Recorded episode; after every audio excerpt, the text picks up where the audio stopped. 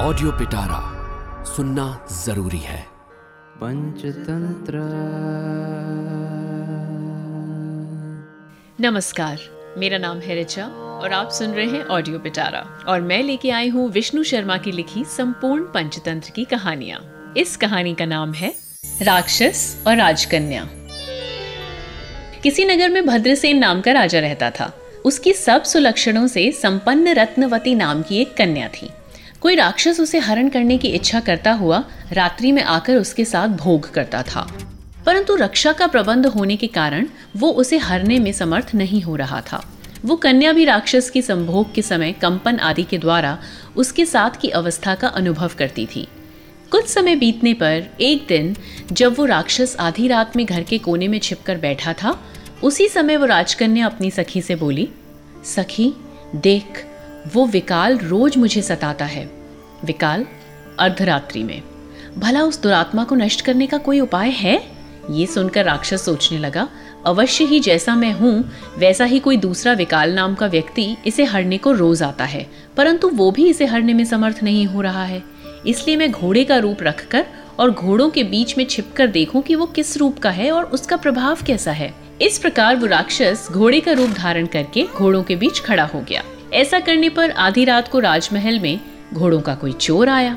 उसने सारे घोड़ों को देखकर उस राक्षस को सर्वश्रेष्ठ घोड़ा समझा और उस पर चढ़ गया। उसी समय राक्षस सोचने लगा, अवश्य ही ये विकाल है और मुझे चोर समझकर क्रोध से मारने के लिए आया है। अब मैं क्या करूँ? वो ऐसा सोच ही रहा था कि चोर ने उसके मुँह में लगाम लगाकर कोड़े से मारा। तब राक्षस डर से व्याकुल होकर भागा। चोर भी जब बहुत दूर निकल गया तो लगाम खींचकर उसको रोकने लगा।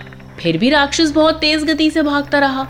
चोर उसको लगाम खींचने की परवाह ना करते देखकर सोचने लगा, अहो, घोड़े तो ऐसे नहीं होते कि जो लगाम को कुछ समझे ही ना।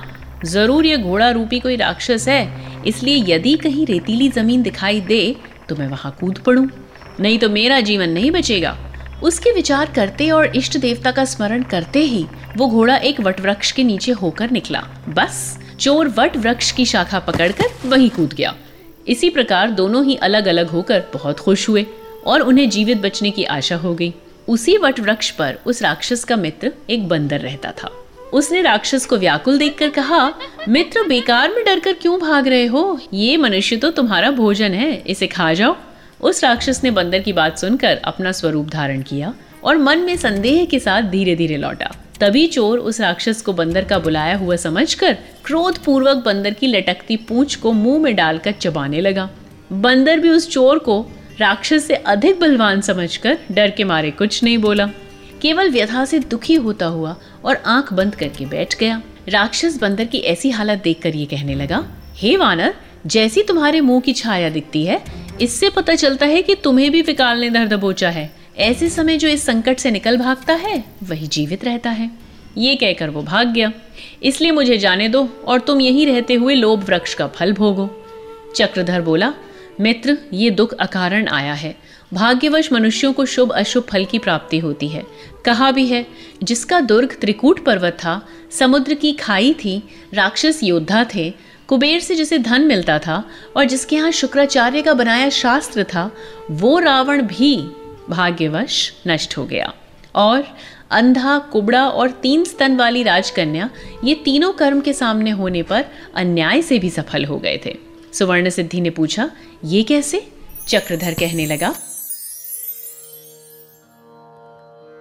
पंचतंत्र।